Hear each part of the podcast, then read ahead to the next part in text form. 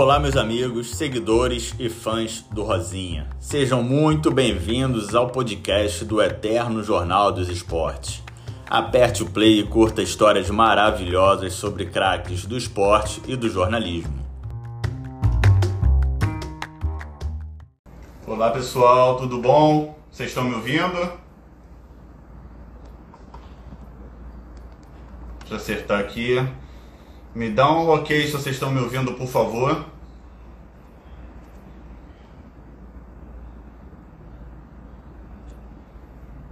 Vou chamar o Dudu aqui.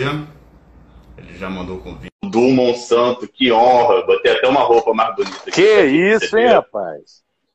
Se soubesse, eu tinha arrumado Desculpa também. aí, atrasei uns minutos. Vim com essa roupa aqui, Blusa rosa, né, pô? Tem...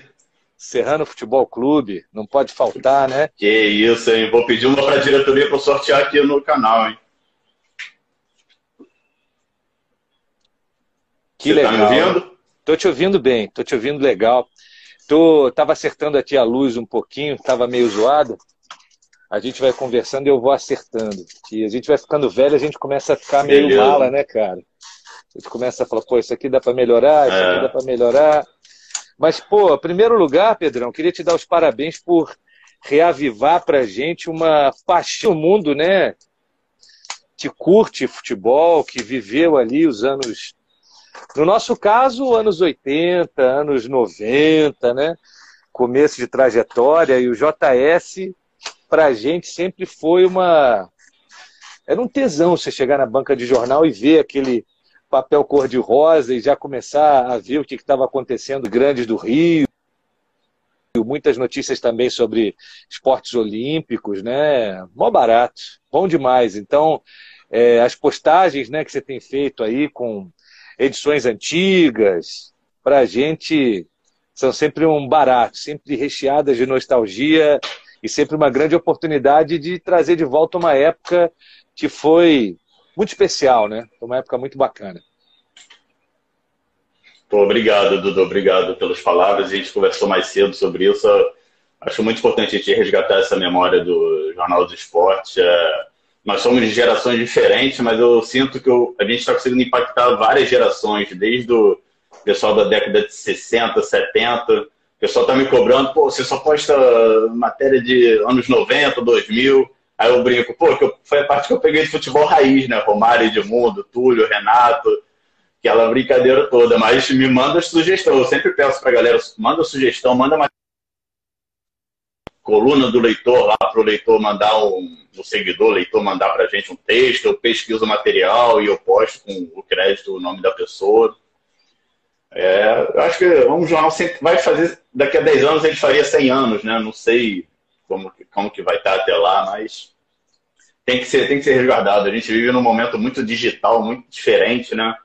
Ah, saudade de sujar a mão com papel de jornal, é muito legal, né? É verdade, a gente vive uma época bem diferente, e assim, mas a gente não pode esquecer das origens de muitos profissionais e de muita gente que a gente admira, a gente respeita. Vou falar dois aqui que passaram pelo Jornal dos Esportes: José Trajano, Mauro César Pereira, caras que é, têm, ao longo da trajetória deles, passagens importantes, né? Pelo Jornal dos Esportes. Você não precisa falar de, de Mário Filho, né? A, a pressão para se ter um estádio municipal no Rio de Janeiro para a Copa do Mundo, né? Toda aquela força para que saísse do papel. Tinha o Ari Barroso, tinha Mário Filho e o Jornal dos Esportes ele foi muito importante, né? Para que o Maracanã existisse. Então, se a gente parar tudo JS na, na vida do Rio de Janeiro, na vida do, do esporte nacional, né? É muito grande, é muito grande, Pedro. É, eu, eu ouço muito o Mauro, né? Eu acompanho vocês desde sempre. O Mauro fala muito da época do Emil Pinheiro, né? Do Botafogo. E eu resgatei até o material, mandei para ele. Eu não sei se ele conseguiu ver ainda, mas o Trajano também ele foi editor-chefe do Jornal dos Esportes, uma época, né? Chefe de redação. Essas nomenclaturas foram mudando muito com o tempo, né? Verdade, mas foi um cara que viveu algumas daquelas manchetes mais marcantes. Ele fala para mim sempre do dia que o Aparício Pires chegou com o garoto dinamite explodiu, que era um cara que dava títulos espetaculares para as matérias, né? Então, é, é, era uma grande escola. E, e para você ter uma ideia de como é que é algo que eu guardo com carinho, aqui nos meus alfarrábios eu tenho aqui uma edição que você vai ficar até com inveja, que quando a gente conversou mais cedo, você falou que não tinha. Ó. Essa aqui Essa é uma edição dos 75 anos do Jornal dos Esportes, uma história de paixão. Olha que legal a capa. Paulo César Caju, Pelé, a Fabi e o Ronaldinho Gaúcho aqui, ó. Eram os destaques dessa edição dos 75 anos. E aqui, ó, meio apagadinho, meio escondidinho aqui, uma edição lá dos anos 30. Porque quando você fala da história do Jornal dos Esportes, né, existe o pré-Mário Filho e o pós-Mário Filho, porque muita gente acha que foi o Mário né, que, que fundou o jornal, mas o jornal é de 1931. E o Mário chega ao JS em 1936, né? Então, aos poucos, a coisa foi mudando. Né? Essa edição é um barato, ó, com a marca do pioneirismo. Você tem aqui fotos Flamengo e Vasco, Carioca de 1939. Domingos da Guia está aqui ao fundo. Ó. O acervo era muito, muito rico. Legal. E aqui Mário Filho fala, né? A alma de um jornal. Olha que bacana o que ele escreve. Ó. Em jornalismo, chama-se cortejar o sucesso, ir de encontro ao gosto do público. Principia-se por fazer do público a pior ideia. Cria-se um monstro para servi-lo. Daí ser o Jornal dos Esportes uma exceção. É o jornal que tem mais concorrentes sem ter, na realidade, nenhum. Todos os jornais procuram ter sessão esportiva que torna dispensável um órgão como o Jornal dos Esportes. Mas como o Jornal dos Esportes tem a missão de defender o esporte, de preservar-lhe a noção mais pura, a posição que ocupa, é única. Para o Jornal dos Esportes, esporte é mais do que assunto, é ideal. Olha que sensacional, cara. Nossa, incrível mesmo, incrível.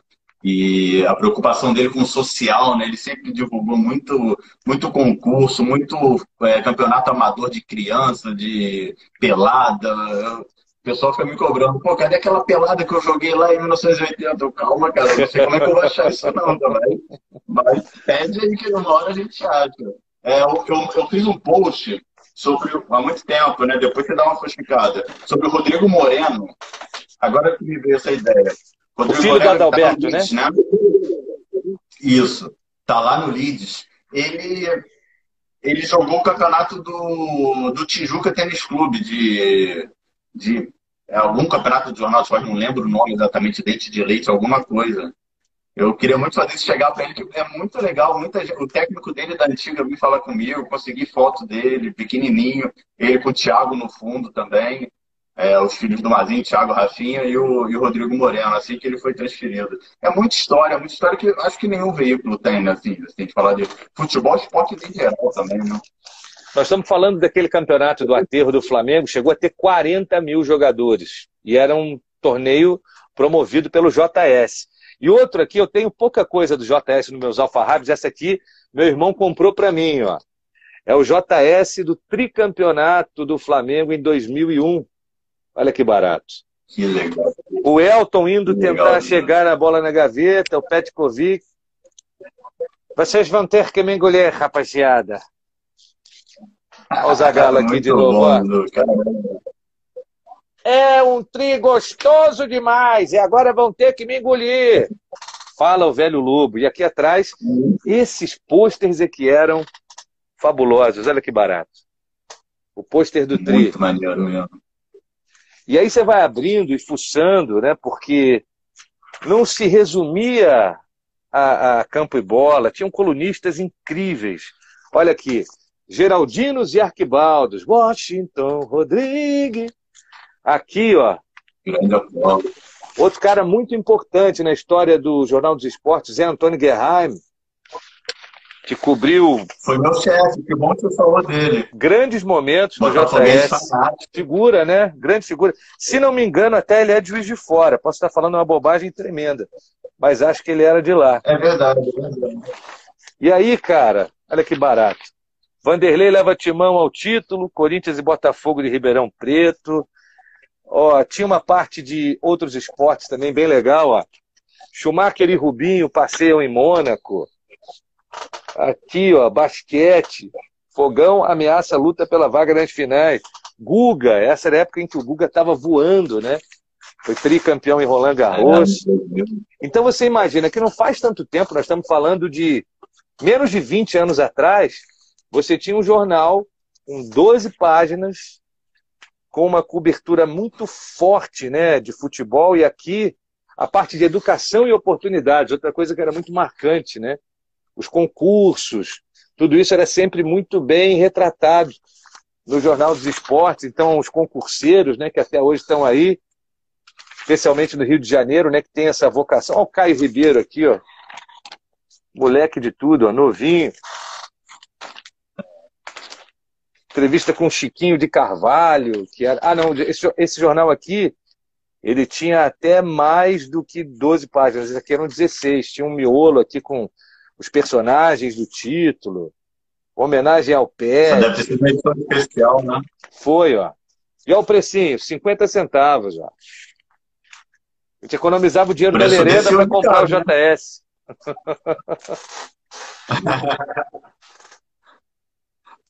Cara, muito legal, muito legal. E a gente, você acha que hoje é, teria interesse do público no jornal impresso? Claro, com preço acessível, obviamente, ou até de, de graça, como era o Metro, destaque. A última, a última versão do Jornal do Esporte era RJ Esporte. Foi uma parceria, aqui eu sou do Rio, né?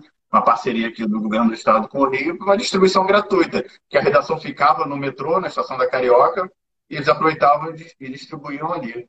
Você acha que a gente que não larga o celular na cara do celular, será que o pessoal pegaria o impresso? Cara, tá, tem muita coisa mudando, né? Você vê que a própria TV aberta, tem, que era um colosso, perde muito espaço agora para as mídias digitais, ainda é relevante, ainda é importante, mas você vê que para molecada de 15, 16 anos, a TV aberta já não diz mais tanta coisa. É uma galera que gosta de consumir o que quer, na hora que quer. Como assim eu tenho que esperar até as 10 da noite para ver um programa? Não, vou fazer minhas coisas, depois eu vejo no, na plataforma, no streaming, onde quer que seja, né? Então, o, o, os hábitos de consumo vão mudando conforme as gerações vão se atualizando. E o grande desafio é ser relevante. Como é que um jornal impresso pode ser relevante ainda? O jornalismo profissional ele está ficando muitas vezes é, ofuscado pela tia do WhatsApp, pela circulação de informação sem qualidade na apuração, sem nenhum compromisso.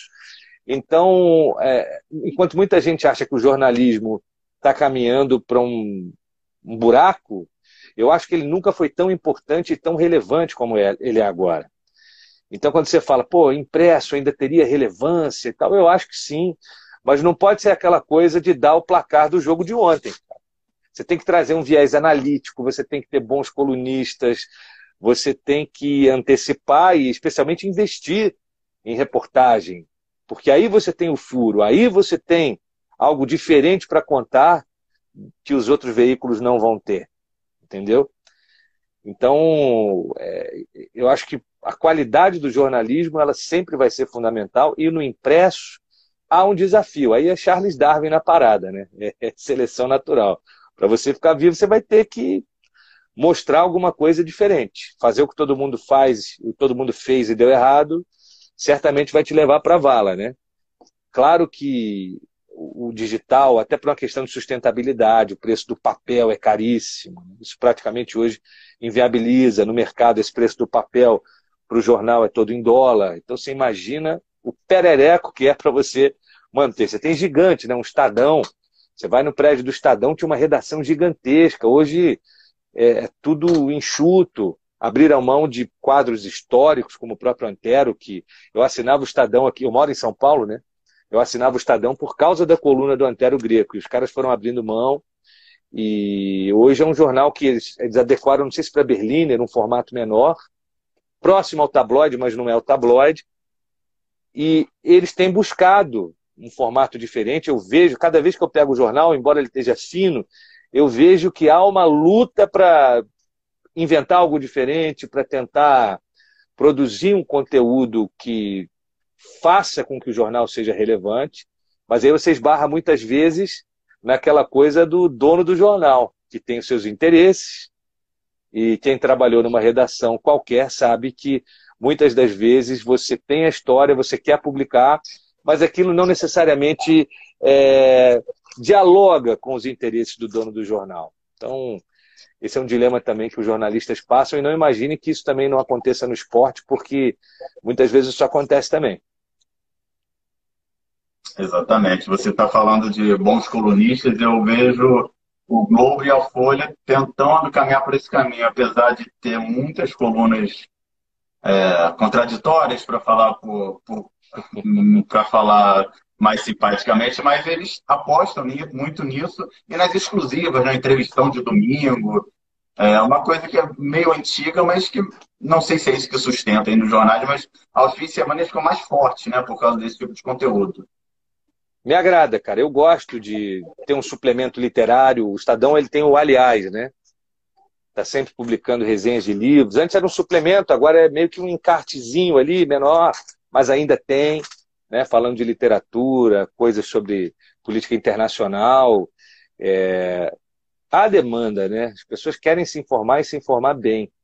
E a gente usa muito, né? Twitter é, é uma ferramenta que é bacana pela instantaneidade mas ali eram 140 caracteres, depois aumentou um pouquinho. Claro que você pode botar um link para chamar a pessoa para ler isso fora. Mas sempre vai ser aquela coisa. As pessoas estão indo para esse caminho. Eu li o tweet. Está lá o tweet, mas você não abriu, você não sabe o que está dito ali. Você pega a manchete e já toma aquilo como verdade. Quer dizer, só a manchete, nem o lead você lê mais, entendeu? Está ali e, e virou verdade pessoas não se dão o trabalho de checar, de conferir a informação antes de replicar, e às vezes vira uma bola de neve. Você vê, às vezes, a pessoa na televisão, um cara que comenta esporte, analisar um jogo pelo que ele leu, e às vezes ele vai falar de um cara que nem jogou. Pode acontecer isso, porque. E também, é, para sair em defesa de quem às vezes cai nessas cascas de banana, na televisão tem muito programa de blá blá blá, que os caras têm que encher linguiça, às vezes duas, três horas no ar, e é impossível o ser humano acompanhar. É, Para eu ser relevante durante uma hora num noticiário de televisão, eu tenho que ter lido e visto pelo menos oito a dez horas, de, seja vendo telejornais, lendo sites, acompanhando tudo para chegar no ar, vendo as partidas, né, que é o mais importante para o analista, demandava muito esforço. Por exemplo, quando eu fazia o Sport Center, para chegar no dia seguinte afiado por dentro de tudo, é, a gente começava a ver jogo, às vezes, uma quarta-feira de tarde, seguia vindo, né, saía do jornal, vinha para casa e via Champions, via Libertadores, via tudo, para no dia seguinte chegar com tudo afiado. Então os caras às vezes acham, pô, esse cara trabalha só a hora que ele está aqui no ar, e não entende que é um regime que você fica escravo da parada mesmo. Né? Para você ser relevante, você tem que ter um nível de dedicação absurdo. E eu vejo, especialmente na molecada que está chegando ao mercado, é, vai acontecer de um cara novo chegar e virar comentarista e ser bom. Mas a chance disso acontecer é mínima. O cara tem que ter sido repórter antes, ele tem que ter sentido o cheiro da rua, gasto sola de sapato, é, ido a treino, para que ele possa chegar numa coluna de jornal, num blog, para ele dar uma opinião que seja realmente relevante, ele tem que ter vivências, né? E muitas das vezes a galera acha que é só, pô, jogou, jogou o PlayStation, já viu como é que joga taticamente e não sei o quê, e não entende, né? A escola José Trajano de jornalismo e humanidades te ensina muito isso, que não é o é legal saber quem é o ponta esquerda reserva da Albânia, mas é muito mais bacana você conseguir captar o que os personagens do futebol podem te ensinar, podem trazer dentro de uma partida, né? É, você ter esse olhar aberto para fora das quatro linhas, né? Entender que às vezes a história não está no campo, está na arquibancada, às vezes a história está no pipoqueiro, entendeu? É ter esse olhar amplo e não ficar só preso nas quatro linhas ou só o que acontece ali, porque quando você vai analisar um jogo, especialmente quando é de um grande contra um pequeno. Você não sabe se no pequeno o salário está atrasado, você não sabe no pequeno qual é a dificuldade daquele cara, quantas refeições ele faz, se ele tem suplemento, entendeu? É, não há possibilidade de fazer, você fazer uma análise justa sem você conhecer tudo que está envolvido na história. Né? Vou te dar um exemplo do atletismo. Eu tenho uma grande amiga que é, inclusive, quem é, com quem eu faço personal trainer, que é a Maíla Machado. A Maíla representou o Brasil em três Olimpíadas. Em Atenas, Pequim, Londres ela estava lesionada e voltou para o Rio de Janeiro. E o cara que vê é, aquela primeira bateria da, da Olimpíada e vê ela correndo aqueles 12 segundos, 13 segundos, e eventualmente ela não passou da primeira bateria, acha que é uma pessoa derrotada. Pô, Brasil, olha que porcaria o Brasil.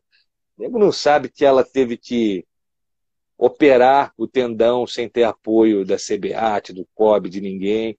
Ela teve que pedir, pelo amor de Deus, para um técnico cubano ajudá-la, porque ninguém mais confiava nela, porque achava que depois da lesão não ia rolar.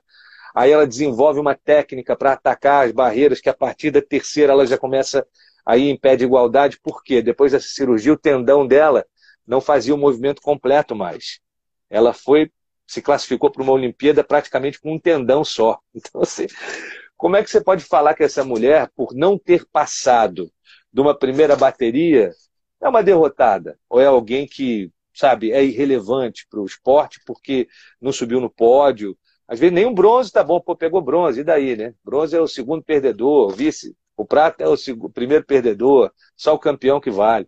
Então, especialmente no Brasil, por termos sido mal acostumados pelo futebol brasileiro, que durante muito tempo ganhou tudo, tem essa cultura, né? Quando você olha para os outros esportes, você não pensa que não há investimento em esporte de educação, não tem esporte inclusivo, você não tem um trabalho de prospecção e investimento nos atletas. Ah, tem bolsa atleta, não sei o quê, mas para quantos?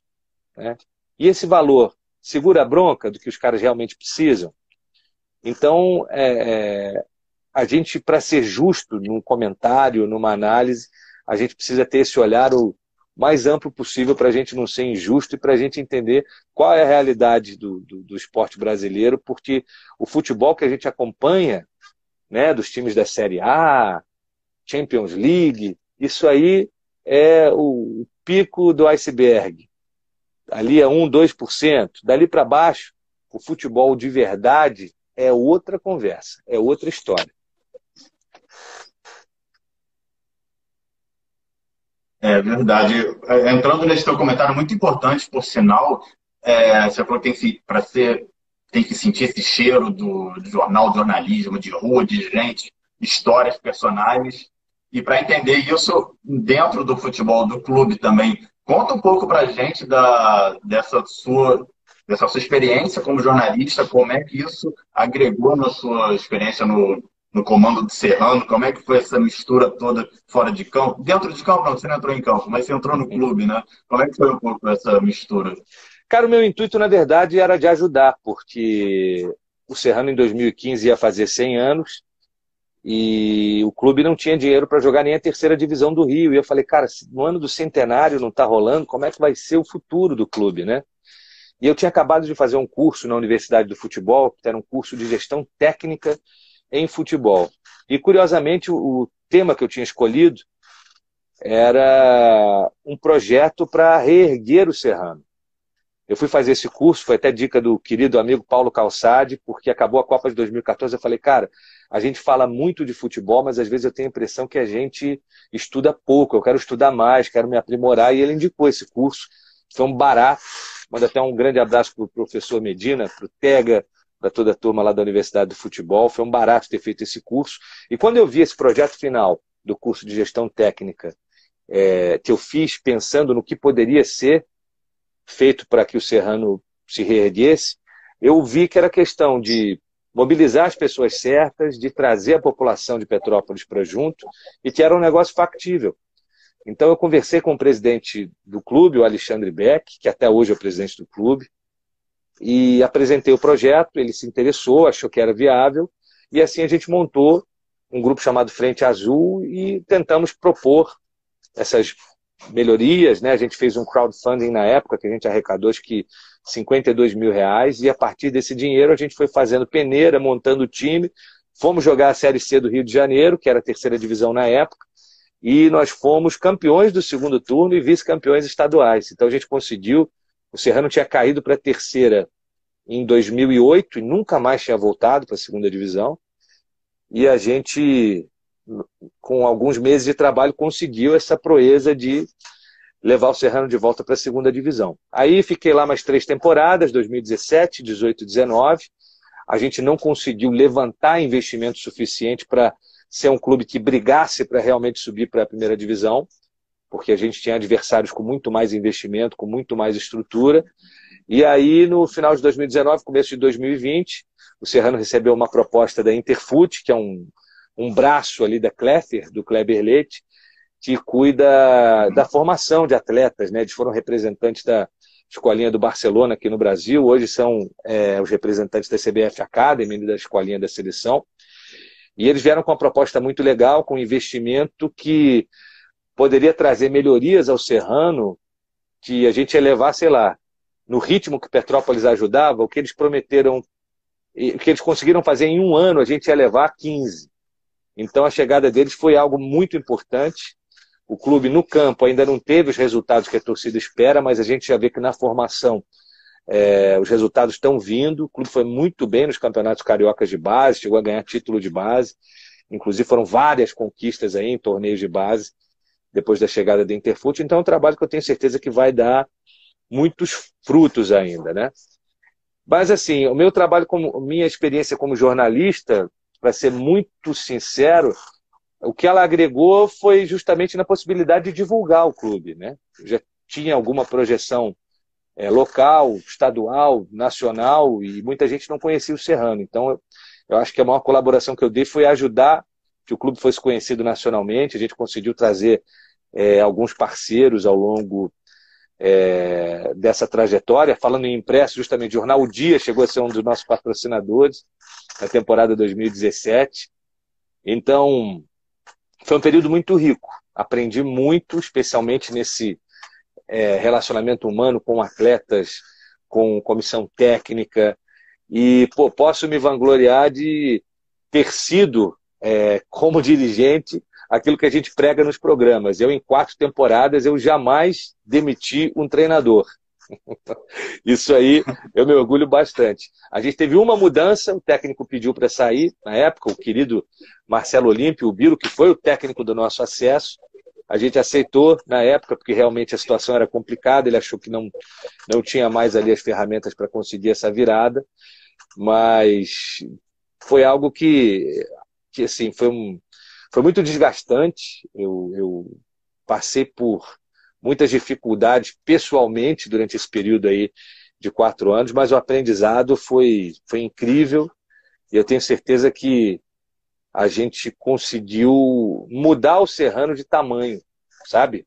Passou a ser um clube que estava num momento muito difícil no cenário do Rio de Janeiro e de repente passou a ser um clube é, conhecido nacionalmente, né?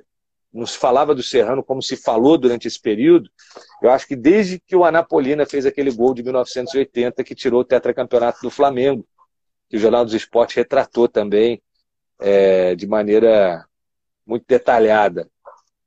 Foi, um, foi uma fonte sempre muito importante nas minhas pesquisas, né, para os livros que eu fiz, é, especialmente para o primeiro, né, 2019 já não tinha o JS ali para nos abastecer de informações, mas quando a gente fala do Flamengo de Zico, daquele timaço de 81.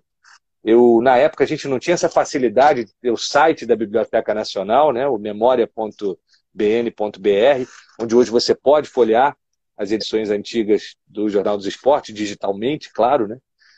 Eu tinha que passar férias, eu fui uma das férias que eu tive nesse período em que eu escrevi o livro, já trabalhando na ESPN, inclusive, eu fui com a minha esposa, a Olivia, para a Biblioteca Nacional, cada um com um caderninho e um lápis, transcrevendo tudo, porque não tinha essa coisa de scanner de mão, ah, não tinha facilidade para você tirar foto com celular, não tinha qualidade, resolução. Então era tudo no braço, meu amigo. Eu tenho até hoje aqui os caderninhos em que eu transcrevi essas matérias e foi uma fonte de pesquisa muito importante. A gente falou do Serrano, o Marcelo Macedo apareceu aí, o atacante. grande Mariola. Gênio, gênio. Mariola, Madureira, ele está sempre presente no Jornal de O JS, acho que quando ele fez aqueles quatro gols no Flamengo, deve ter tido um destaque especial também, né? Não sei se na época o jornal estava circulando ou não, porque há alguns hiatos né, na história do JS. Mas Marcelo é ídolo demais. Eu posso falar assim de, de um grande orgulho que a gente teve dessa passagem foi justamente ter tido essa possibilidade de trazer o Mariola para jogar em Petrópolis, né? Ele abriu mão de salário para realizar o pai, o sonho do pai dele, o seu Celino, que é uma figura maravilhosa. A família dele toda é, é especial, uma galera incrível que estava sempre presente aos jogos e foi dele o gol do acesso.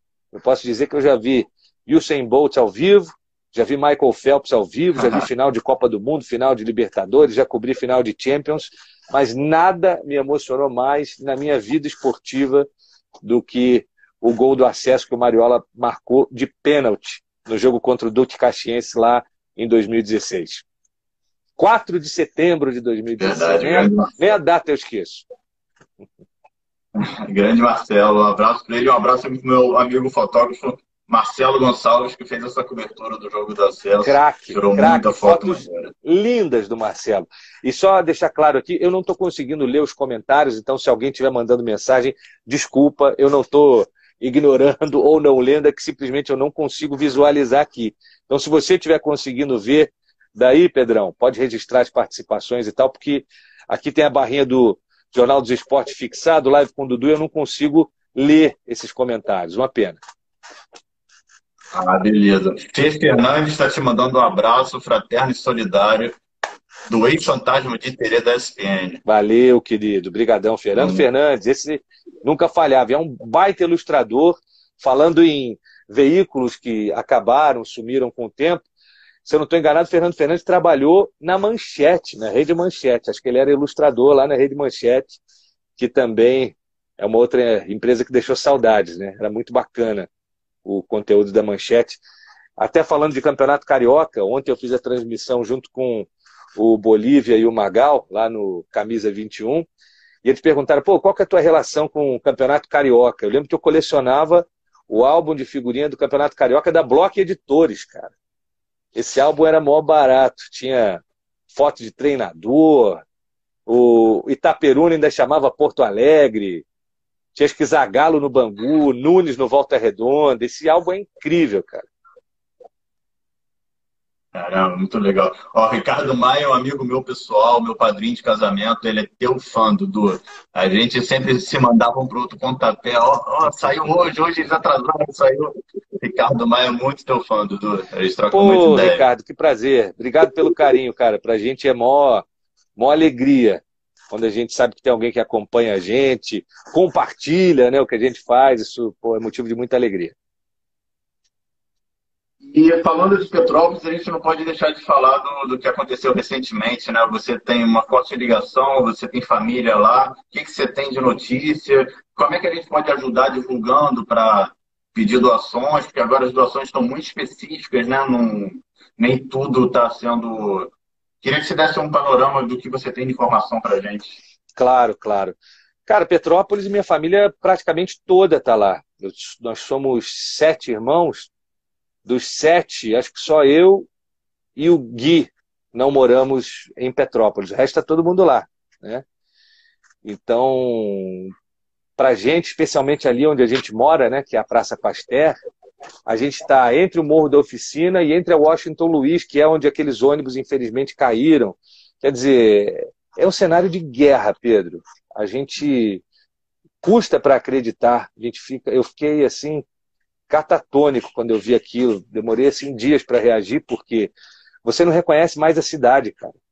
Você pega aquelas imagens de drone, quando você entende, cara, ali é o Palácio de Cristal, o que, que é isso? É, é um, aquela beleza arquitetônica imersa na lama, é, as casas destruídas, as vidas perdidas. E quando eu estava começando no jornalismo, eu tinha 22 anos, em 2001, que foi também um ano que uma dessas enchentes matou mais de 50 pessoas, né? Eu lembro de eu andando e aquele cheiro da, da terra é, misturada com cano de esgoto estourado, com cadáver, com é, a vegetação arrastada. É um negócio que você nunca esquece. Você olha a televisão, parece que alguma parte aqui da tua memória o cheiro vem e você lembra aquela tristeza das pessoas tentando é, resgatar seus entes queridos, tentando encontrar alguém com vida. É uma experiência, cara, que é muito doída, muito doída. Desde o começo, quem está fazendo um trabalho muito legal de arrecadação é o SOS Serra. Eles têm um perfil aqui no, no, no Instagram, pode digitar lá SOS Serra, que eles vão saber direcionar direitinho qual que é a doação mais importante no momento, ou quem preferir fazer doação em dinheiro, tem lá o Pix para você poder mandar e eles fazerem a compra do que é mais urgente nesse momento. Então, cara, a gente está falando de um trabalho que vai demorar, acho que anos, muitos anos, para Petrópolis é, ser próximo do que foi. É, é um cenário devastador, é um cenário de guerra, e o que a gente mais lamenta são as vidas que não vão voltar, né? e é um problema recorrente. A gente viu no Fantástico ontem, né, uma reportagem feita, eu não vou lembrar o nome do repórter, é um bem mauricinho, assim, com cabelinho emplastado, de óculos, muito bom repórter, ele dando aperto no Rubens Tempo, prefeito de Petrópolis, dando aperto no Cláudio Castro, o governador, porque se você for ver as residências que foram construídas para a turma lá de 2011, que ficou desalojada, já está tudo detonado, cara. Umas construções feitas tudo de qualquer maneira, entendeu? Não tem fiscalização. Eles acham que quem, quem mora em área de risco nem gente é, que pode fazer qualquer coisa, tratar igual bicho. Então é, é muito complicado, cara. É muito complicado porque enquanto o poder de decisão estiver nas mãos de gente assim, é, todo mundo sofre. Porque, vou te dar um exemplo, a questão dos bombeiros lá. Tá todo mundo sem equipamento de segurança, faltando galocha, faltando pá, faltando enxada. E aí oferecem ajuda externa? Não, não precisa. Governador do Rio, como assim não precisa, cara? Então, assim, falta muito preparo. Aí o presidente vai lá, falar, ah, vamos rezar a Deus que não aconteça, porque tem coisas que a gente não tem controle. Pelo amor de Deus, né, cara? Quando você está na mão de um cara que fala assim, né? Ah, vamos pedir a Deus. Que pedir a Deus, cara? Você acha que você está no Planalto fazendo o quê, meu irmão? Você tem que dar solução, você tem que criar expediente, você tem que liderar seu povo. E, infelizmente, a gente está na mão, tanto na esfera federal quanto na esfera é, estadual, na mão de dois, cara. Vou nem usar adjetivo para não gastar dinheiro com advogado, viu, Pedro?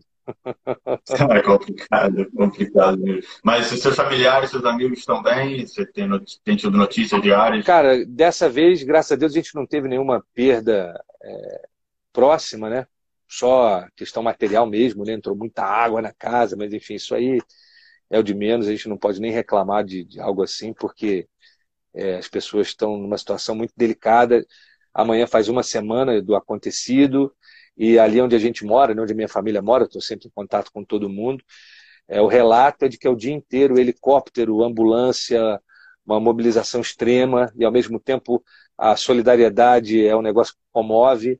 Muita gente de moto catando donativo, levando de um lado para o outro, chegando às áreas em que o acesso por carro não é viável. É, ali a comunidade do Santo Antônio, para onde foram levados né, os desalojados do Morro da Oficina especificamente. É, o que a gente tem percebido é que a turma está chegando junto, está ajudando muito essas famílias, mas o que eu temo, Pedro, é que a gente vive numa época muito voraz de consumo de informação. Hoje, Petrópolis ainda tem um restinho de manchete. Mas na semana que vem ninguém lembra mais de Petrópolis, já vai ter alguma outra notícia que vai é, é, pegar um pouco mais essa atenção do país como um todo mas não dá para normalizar o que aconteceu e a gente precisa ser mais é, eficiente na hora de cobrar as autoridades, de perceber quem está no poder e não faz nada, e não reeleger essas pessoas, em pensar em colocar no Congresso é, parlamentares que são preocupados né, com é, o bem-estar da população mais pobre. E aí eu queria destacar, especialmente a turma que eu vi trabalhando é, incessantemente aí para ajudar. O Marcelo Freixo, que agora é do PSB, teve muito presente ao lado da população. A Thalíria Petroni teve lá, a Jandira Fegali, É, entre os políticos lá em Petrópolis, queria destacar a atuação do Yuri Moura, do PSOL também, que desde o primeiro dia está aí no front, é, se fazendo presente, porque na hora que o bicho pega, irmão, o que, que você espera? É que o cara dê a cara, bote a cara, esteja lá. Então, é, vi também Diana Ilhesco, que hoje é secretária de Cultura de Petrópolis também, carro dela com água até o teto, e assim, a preocupação dela era outra. Estava lá no front também, ajudando as pessoas que, que, que tiveram aí problemas com, com tudo que aconteceu na terça. Então, especialmente por ser um ano eleitoral, cara, é, eu queria muito deixar essa mensagem aí para quem está acompanhando a gente, para se preocupar não só com as eleições majoritárias, né? não se preocupar só em quem você vai botar na presidência, no governo do Estado, que é muito importante, mas não é só isso. Hoje em dia, para não ficar na mão do Congresso, para não ficar na mão da Assembleia Legislativa, é muito importante que sejam eleitos também parlamentares que possam dar sustentação ao seu candidato ao governo, ao seu candidato à presidência, porque do contrário, né, a gente viu recentemente a Dilma sendo defenestrada sem ter cometido crime, justamente por não ceder ao que o Centrão queria, ao que Eduardo Cunha queria. Então é muito importante a gente ter um Congresso é, alinhado e disposto a, a ajudar o novo governo que vai vir, porque os quatro anos que a gente viveu e ainda vive, né, desse governo abjeto, o prejuízo a gente só vai saber. Eu, eu acho que é coisa para a gente levar uns 20 anos para consertar. Quantidade de agrotóxico que foi liberada, quantidade de floresta queimada, quantidade de arma liberada. É, quem não se arrependeu de ter votado nessa criatura até agora, não pode ser gente do bem, não é possível. Eu perdi meu pai em março do ano passado, um homem de 66 anos, saudável, saudável porque é, inclusive apertou 17, a gente ficou mal por conta disso, depois fizemos as pazes, e pagou com a vida por ter feito essa escolha, porque em qualquer outra parte do mundo, um homem de 66 anos já estaria vacinado em março de 2021, porque essas vacinas foram oferecidas. Mas não houve interesse. Entende? Então é muito duro. Você perder alguém querido é duro. Quando você tem, pô, morreu do quê? Parada cardíaca, pô, morreu de câncer. Mas quando você perde alguém por conta de algo absolutamente evitável, quando a morte é um negócio absolutamente fútil, é muito mais duro, cara. É muito difícil. Então, é, vou usar o exemplo do meu pai que pagou com a própria vida para que todo mundo se ligue da importância. Às vezes você acha que você está só tirando alguém que você não gosta, mas o impacto de uma escolha como essa é, pode ser eterno. Exatamente. É, você está falando, eu estou lembrando do seu depoimento no pontapé, foi, foi muito emocionante, muito marcante, assim. Realmente, você que já passou mais meus sentimentos aqui Obrigado. de um cara que te admira bastante. Obrigado, Pedrão. Falar mais um pouquinho de jornalismo esportivo, que você é quase um mestre nisso. Teve ótimos professores como Trajano, amigo do Mauro, gente que é verdadeiro, é verdadeira gente de bem, né? Que a gente fala.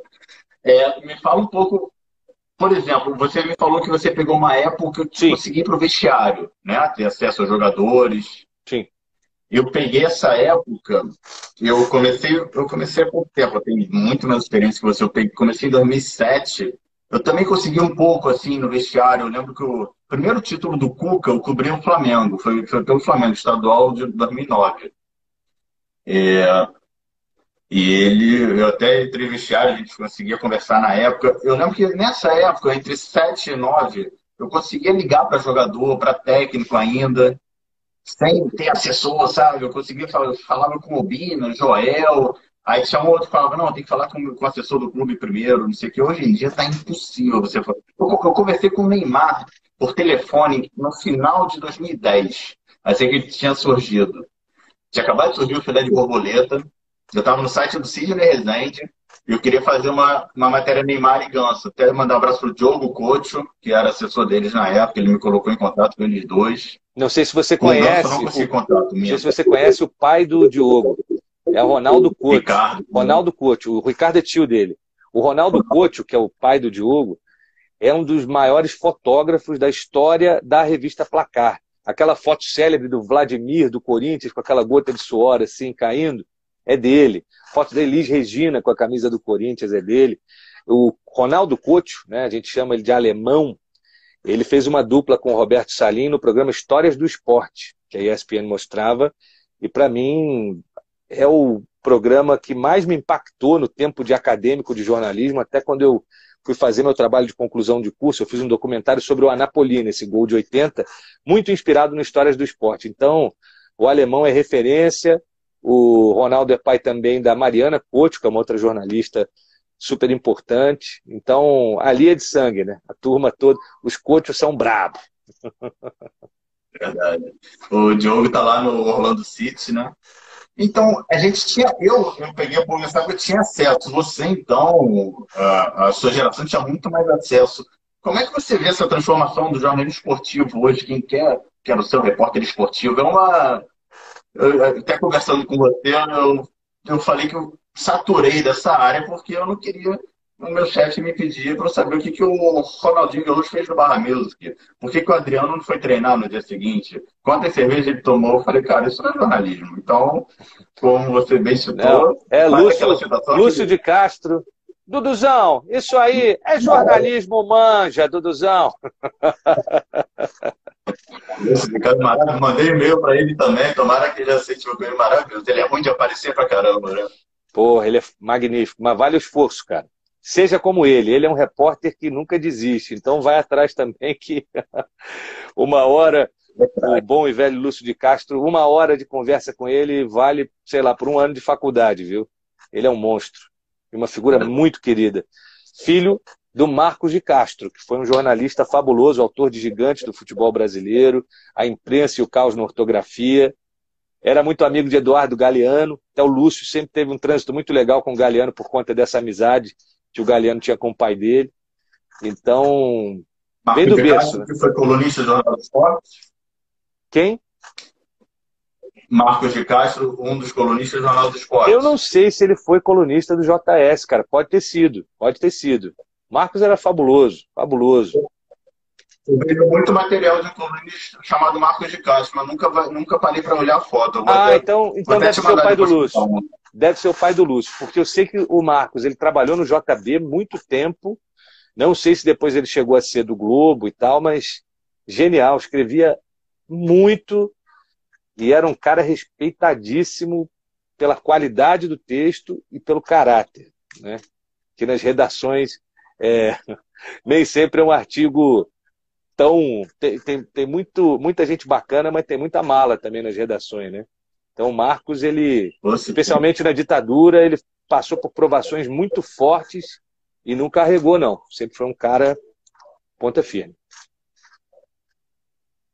Como é que você vê, então, essa mudança na, na profissão, nos afazeres até de um repórter, de um editor? Você mesmo começou muito na mídia tradicional, foi para uma TV, também um, um, trabalho mais tradicional, se assim posso chamar. E agora você está no streaming, é, Carioca Play, Camisa 21, com Bolívio, que é então uma, uma, um avanço na, na profissão, uma mudança muito. Ou eu estou ficando velho, não estou acompanhando, não sei. Conta um pouco para a gente dessa mudança radical. Cara, você tem que manter a cabeça aberta, né? Porque o tempo vai passando, as mídias vão se transformando. E se você achar que só aquele jeitinho que você faz é o jeito bom, o jeito certo, você fica datado, entendeu? Você tem que entender os movimentos. Vou te dar um exemplo. Mauro César Pereira. Ah, o Mauro ele não quis sair da emissora onde ele estava. O que aconteceu é que a emissora onde ele estava queria exigir exclusividade.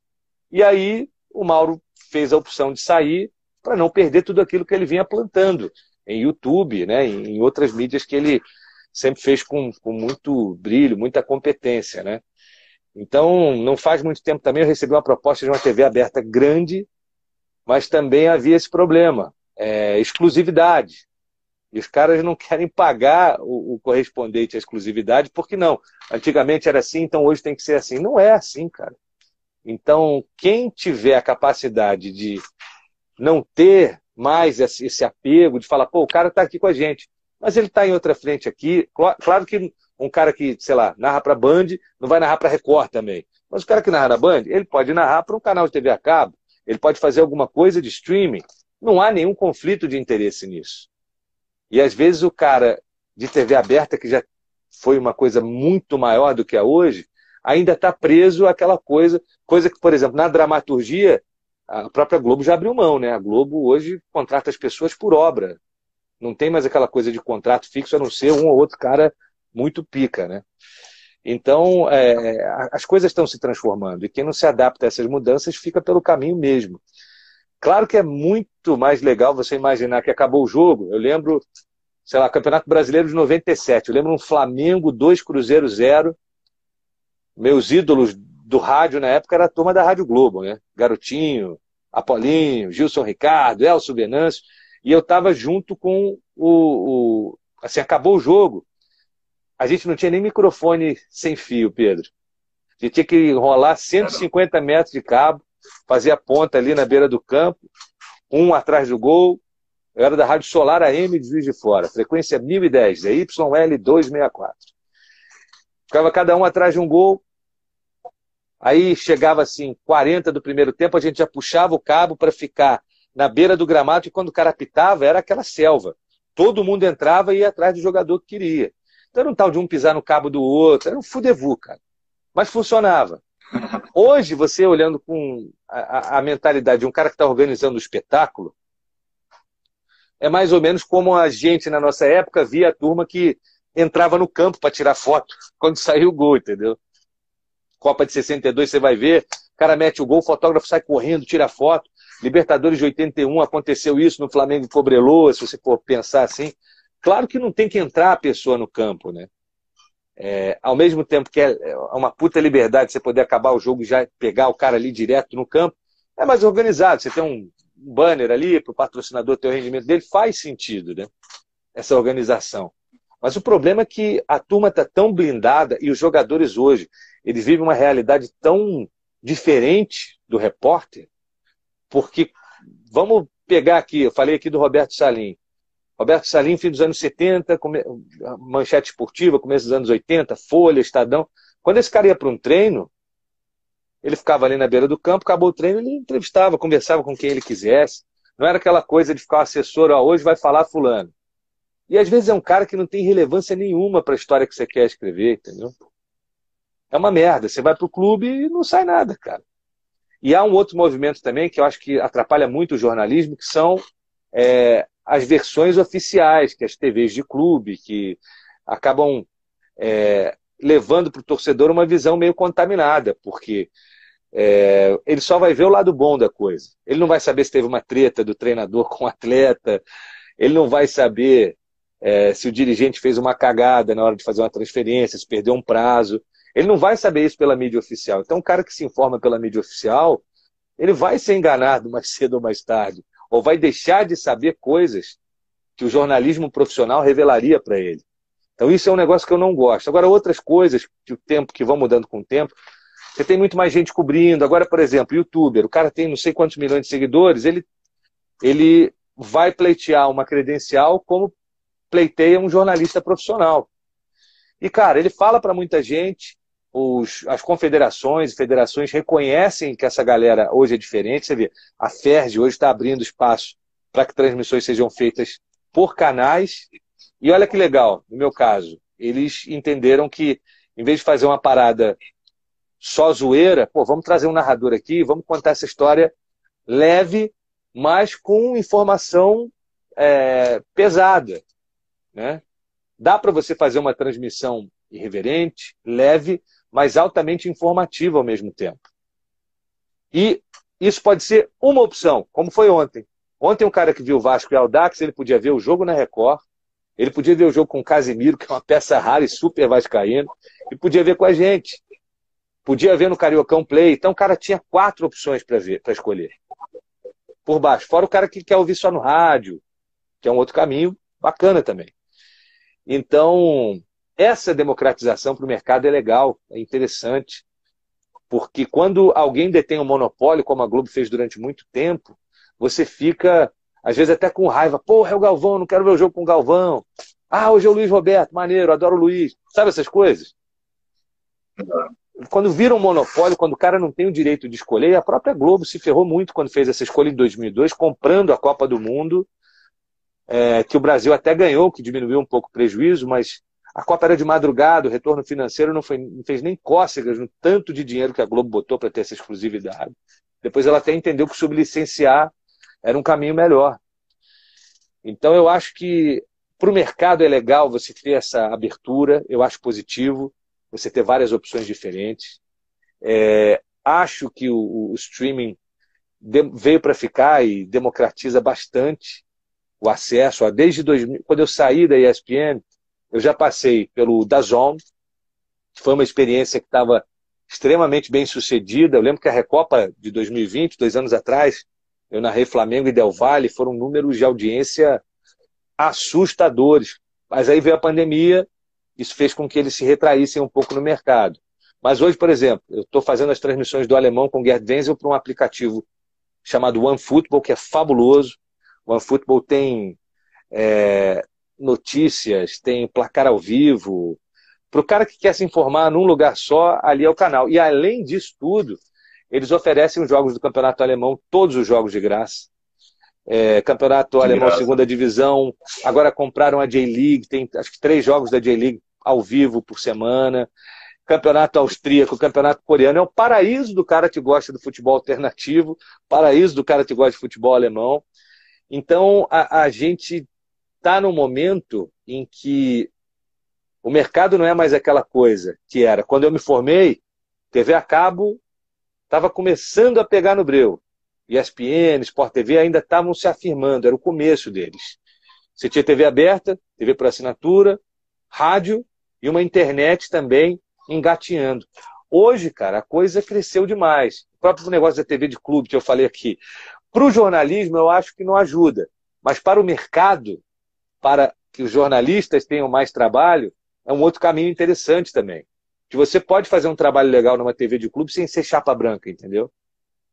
Eu acho possível, sim, sim. eu acho possível.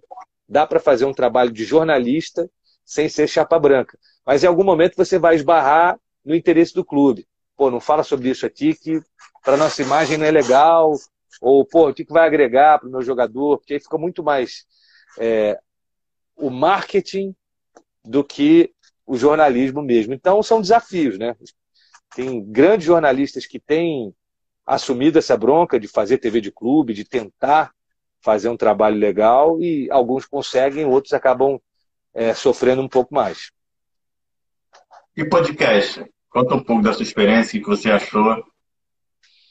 Cara, podcast foi uma experiência bem maneira, porque eu saí da ESPN em dezembro de 18, aí em janeiro o Trajano me chamou para almoçar, a gente vai almoçar. Ele, Vem cá, o que, que você acha de fazer um podcast pontapé?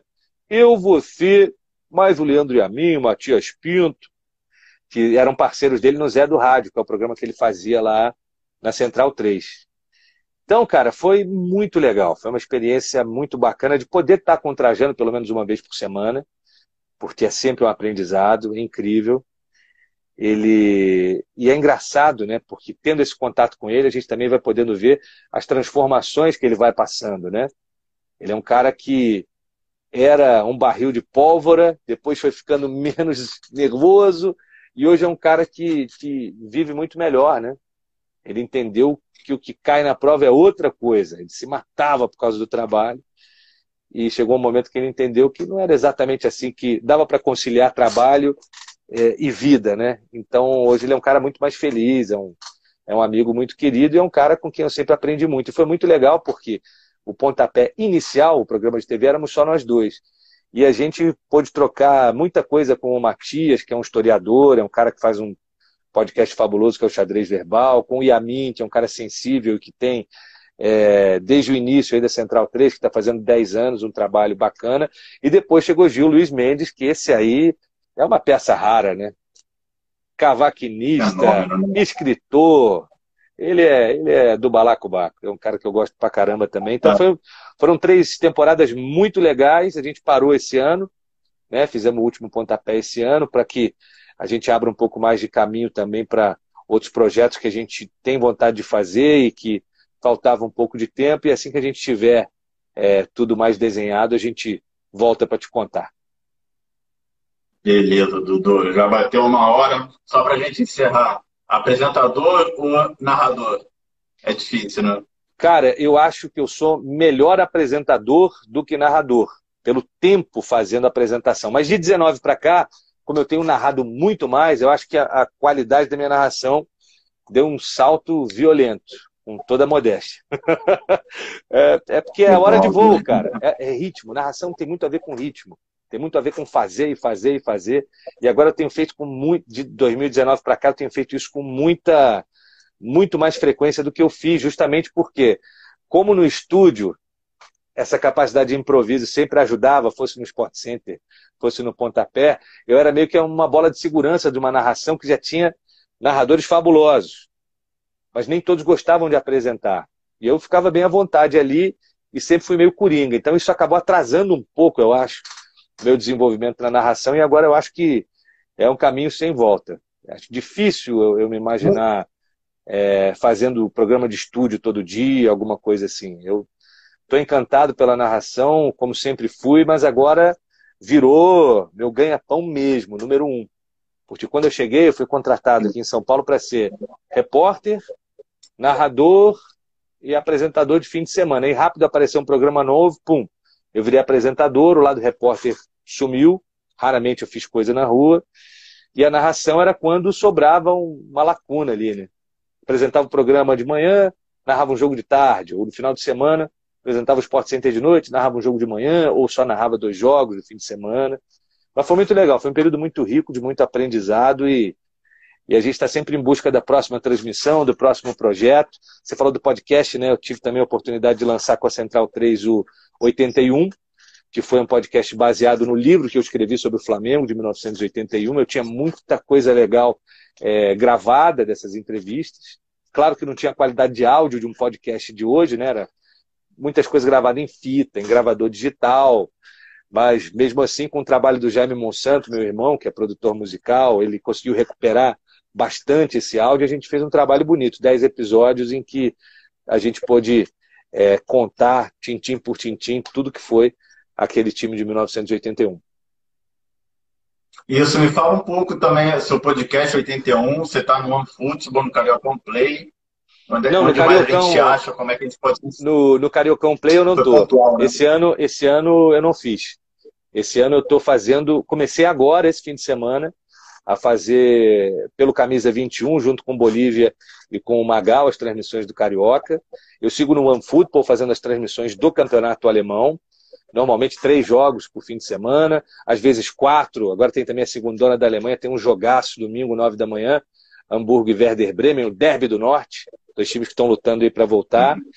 É, OneFootball, estamos fazendo o, Campeonato Carioca, e no momento são as duas atividades que a gente está mais envolvido. Tem alguns projetos aí de documentário, algumas coisas que a gente está começando a mexer, mas está tudo é, no começo ainda, não dá para abrir muito aí o que, o que a gente tem pela frente. Como é que muda o chip narrar o carioca e narrar o alemão? É, tem muita diferença? Cara, tem, tem por causa dos veículos. É, quando eu faço com o OneFootball, é, eu tô com um senhor de 79 anos comigo, que é o Gerd Wenzel, que é uma lenda, que sabe tudo de futebol alemão, que é aquela classe, aquela elegância, e é um cara que durante muito tempo fez as transmissões na TV Cultura e na ESPN Brasil. Então, quando o cara liga para ver um jogo e é o Gerd comentando, ele vai esperar o quê?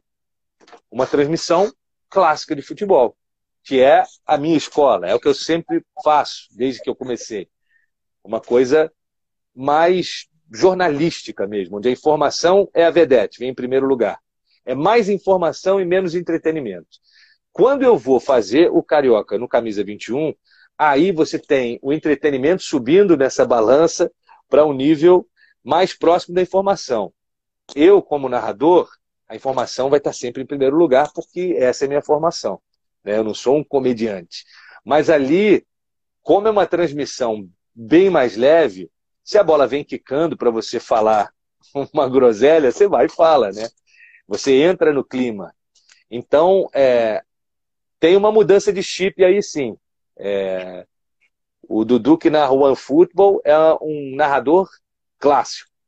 E agora a gente está criando uma linguagem, eu estou conhecendo o Bolívia, estou conhecendo o Magal, e posso te dizer pela primeira transmissão que a gente fez que eu acho que vai dar muito rock, vai dar muito certo.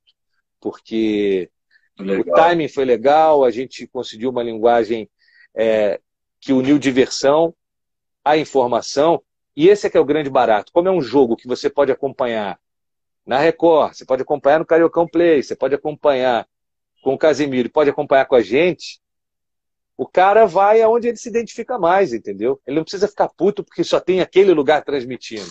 Então essa democracia eu acho que agrega muito, acho que foi uma bola muito dentro da Ferge de, de, de abrir um pouco isso, sabe? Como está sendo feito também no Campeonato Paulista.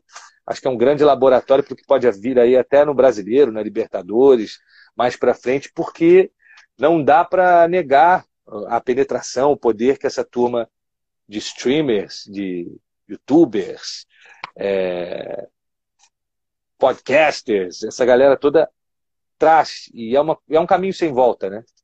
Então você tem dois caminhos. Ou você finge que não existe, ou você entende, é, vai estudar para ver como é que essa coisa é, funciona e vai para dentro, porque eu acho que é um caminho que é, pode ser muito bem explorado e pode trazer conteúdo muito legal para quem assiste. Quem sabe não vem o podcast do Jornal dos Esportes. Aí. Vamos, vamos ver. Vamos ver o que a gente faz. O Dudu, podcast cor-de-rosa. Você lembra? Pô, coisa linda. Para encerrar de, de verdade agora, você lembra de alguma barrigada histórica do Jornal do Esporte? Aquela é, Batistuta no Flamengo, ah. isso é uma lenda. Não, não foi o Jornal do Esporte que deu, foi o lance que deu. Eu tenho a capa disso, o pessoal bota no Twitter. Você está lá sempre para defender o, o cor-de-rosa, né? Exatamente, né? deu corporativista. O, o, Jorge só deu uma notinha no texto, mas o lance meteu aquela montagem com a camisa do Flamengo, bate-gol assim. Tem, tem muita barrigada histórica do Jornal do Esporte, né? Eu até, não sei se você reparou ainda, eu até brinco com isso, eu brinco, botei uma Neymar no Mengão, fiz uma montagem lá, Neymar é do Mengão. Eu estou brincando muito com essa, com essa parte, porque tem uma fama aí, né? Cara, eu vou ser muito honesto contigo. É, dos meus amigos, eu só lembro das alegrias, dos fracassos e dos tropeços, eu não lembro. Se você me pedir para citar uma barrigada histórica do Jornal dos Esportes, eu sinceramente não vou lembrar. Mas certamente aconteceram muitas, né? Certamente aconteceram porque é, o que vendia era manchete. Se um dia você sentar para conversar com o Mauro, o Mauro cobria acho que o Botafogo na época que ele estava no JS, e era difícil dar uma capa do Botafogo, né? Porque já tinha aquela coisa assim de métrica, qual que vende mais, se der uma capa de não sei o quê, capa do Flamengo vai vender mais, e não sei o quê. E o jornal precisando dessa bilheteria, né, de, de banca. Então isso, isso já era algo, assim, praxe nos anos 90. Então, é, às vezes, no desespero de fazer a coisa virar, a coisa acontecer, eu sei que uma coisa que não aconteceu, mas que foi amplamente divulgada, eu até falo disso no meu livro e no podcast, era a ida do Roberto Dinamite para o Flamengo, porque ela chegou a ser acertada. Eu não sei como o Jornal dos Esportes cobriu isso, mas como não foi verdade, acaba passando como barriga, né? Mas o fato é que é, houve a reunião, o Márcio Braga foi para a Espanha, a Jurema, mulher do Roberto, falou que. E, e, era quem tinha uma ascendência muito grande sobre o Roberto, né? Quando a Jurema é, decidia, era lei a parada, já estava tudo certo. Teve gravação até do Globo Esporte. O repórter, acho que era o Marcelo Mate, perguntando a ele: ah, espero me entender bem com meus novos companheiros e dar muitas alegrias à torcida do Flamengo. Isso foi falado, isso não é uma mentira, né? mas não aconteceu a transferência. Então pode falar, ah, noticiou isso aí, não sei o que, não aconteceu. Mas isso, isso aí, todo repórter está sujeito. Muitas das vezes você apura, a fonte é boa, o papo aconteceu, mas na última hora, igual o Ronaldinho no Grêmio, as caixas de som já estavam no Olímpico, meu camarada. E ele não foi, né? Alguém bateu essa, né? E aí? Acontece. Nas melhores famílias. Você falou do Mauro, você falou do Mauro cobrindo o Botafogo pelo JS, eu lembrei de uma que eu até postei. Maradona diz a Emil Pinheiro que vai jogar no Botafogo. Ó, oh, cara. Não sei se foi da época do Mauro essa. Vou até mandar para ele. Procura, procura ver com o Maurão que é, esse é um cara que você tem que trazer para fazer uma live também, que ele vai ter histórias maravilhosas. É que a agenda dele é muito doida, né? O homem trabalha pra caramba.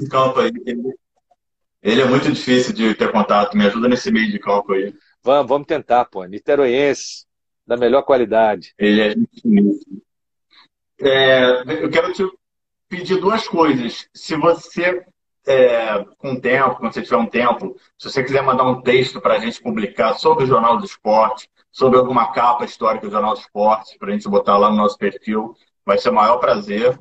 Eu vou, eu vou abrir um canal agora. Eu estava até falando com o Tino Marcos no, por DM. Ele falou: Eu sou cria, eu, eu sou base do JS. Aí eu pensei, acho que eu vou criar uma sessão agora, a base do JS, ou os crias do JS, alguma coisa assim, de quem já trabalhou e quiser relembrar alguma coisa. Você não trabalhou no Jornal Esporte, mas a sua história fala por si só. Eu faço questão de ter algum material seu publicado lá no nosso perfil. E eu gostei dessa tua lembrança do Roberto Dinamite negociando com o Flamengo. Acho que isso vai dar um bom post, hein? Manda ver, manda ver. Te digo até qual foi a época. Foi antes do Flamengo fechar com o Nunes acho que foi abril de 80, por aí, pode começar a garimpar lá na BN, por essa época aí, que você deve achar alguma coisa do Dinamite no Mengão, porque só se falava nisso. Naquele retorno, foi naquele retorno que ele voltou pro Vasco e meteu quatro, cinco gols no Corinthians? Foi, foi, foi isso aí.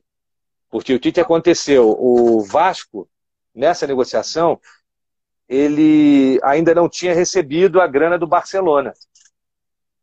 E aí, quando o Márcio Braga foi lá, ele fez até um jogo de palavras. Ah, se o Barcelona não pagou o Vasco, eu não preciso pagar o Barcelona. E aí foi aquele fudevu, o pessoal do Vasco desesperado, porque o Apolinho tinha feito uma montagem, que era o Zico tocando para o Roberto Dinamite, gol do Mengão. Roberto Dinamite em cima do Vasco.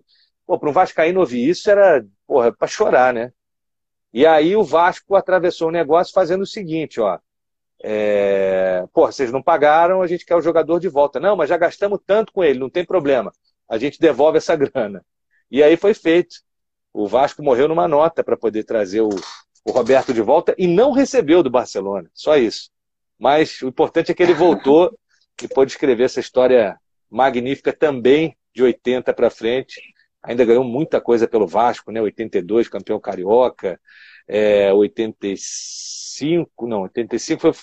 Peraí, 85 é o trio do Fluminense, 86 é o Flamengo, 87 ele ganha, 88 eu não lembro se ele ainda estava, né? Porque depois ele foi para Portuguesa, para Campo Grande, mas acho que ele participa desse bicampeonato 87 88, 87 gol do Tito, 88 gol do Cocada. Fica aqui o nosso abraço ao Dinamite, está em plena recuperação, graças a Deus, vai dar tudo certo nesse novo Sempre na torcida dele. pelo Bob, esse cara é ele consegue ter o respeito até dos rivais, porque é um cara, como jogador, como político, como presidente do Vasco, não foi tão bem, nem como político, nem como presidente do Vasco. Mas o Roberto, jogador, esse aí é intocável. O que ele fez no futebol, ninguém apaga. Dudu, muito obrigado pela sua participação. Foi incrível. Eu sabia que ia ser incrível. Te falei no telefone, você é o tipo do cara que Pô, a gente ouve, eu quero ser amigo do Dudu, não adianta. Eu quero tomar uma cerveja com o Dudu que tá no Bar Madrid. Quando você estiver no Rio, me manda uma mensagem para tomar uma cerveja aqui. Combinado, vai e ser um prazer. Muito obrigado mesmo.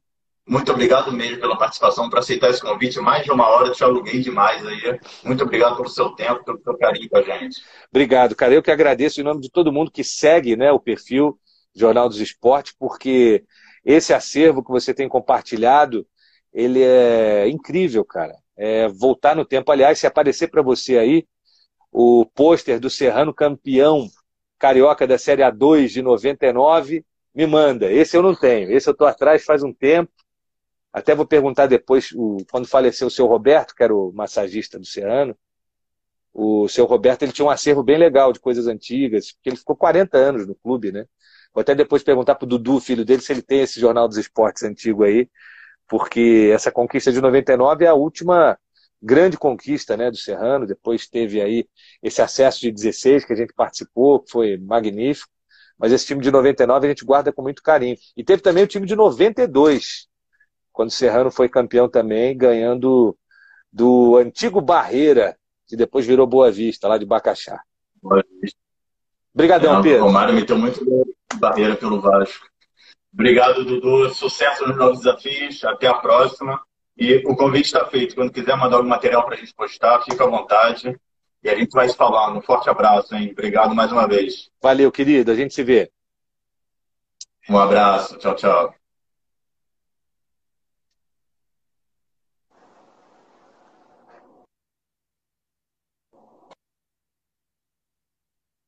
É isso, galera. Nossa primeira live com o craque do Monsanto, sensacional. Ele é demais, muita história para contar. Obrigado pelo carinho de todos, por todos que acompanharam. Fica aqui o registro, o nosso e-mail está aqui, contato arroba mandem material para gente, sugestões, críticas. Nosso parceiro Interlife está tá com a gente nesse projeto. Vão lá no link da bio, tem uma promoção exclusiva para os seguidores do Jornal do Esporte para assinar a Interlife. É um cartão, o maior cartão de benefícios do país. É muito importante, muito interessante esse serviço. Obrigado mais uma vez a todos que ficaram com a gente esse tempo todo. Mandem sugestões para a gente fazer mais lives com quem vocês querem. E foi nossa primeira de muitas lives. Um abraço a todos. Obrigado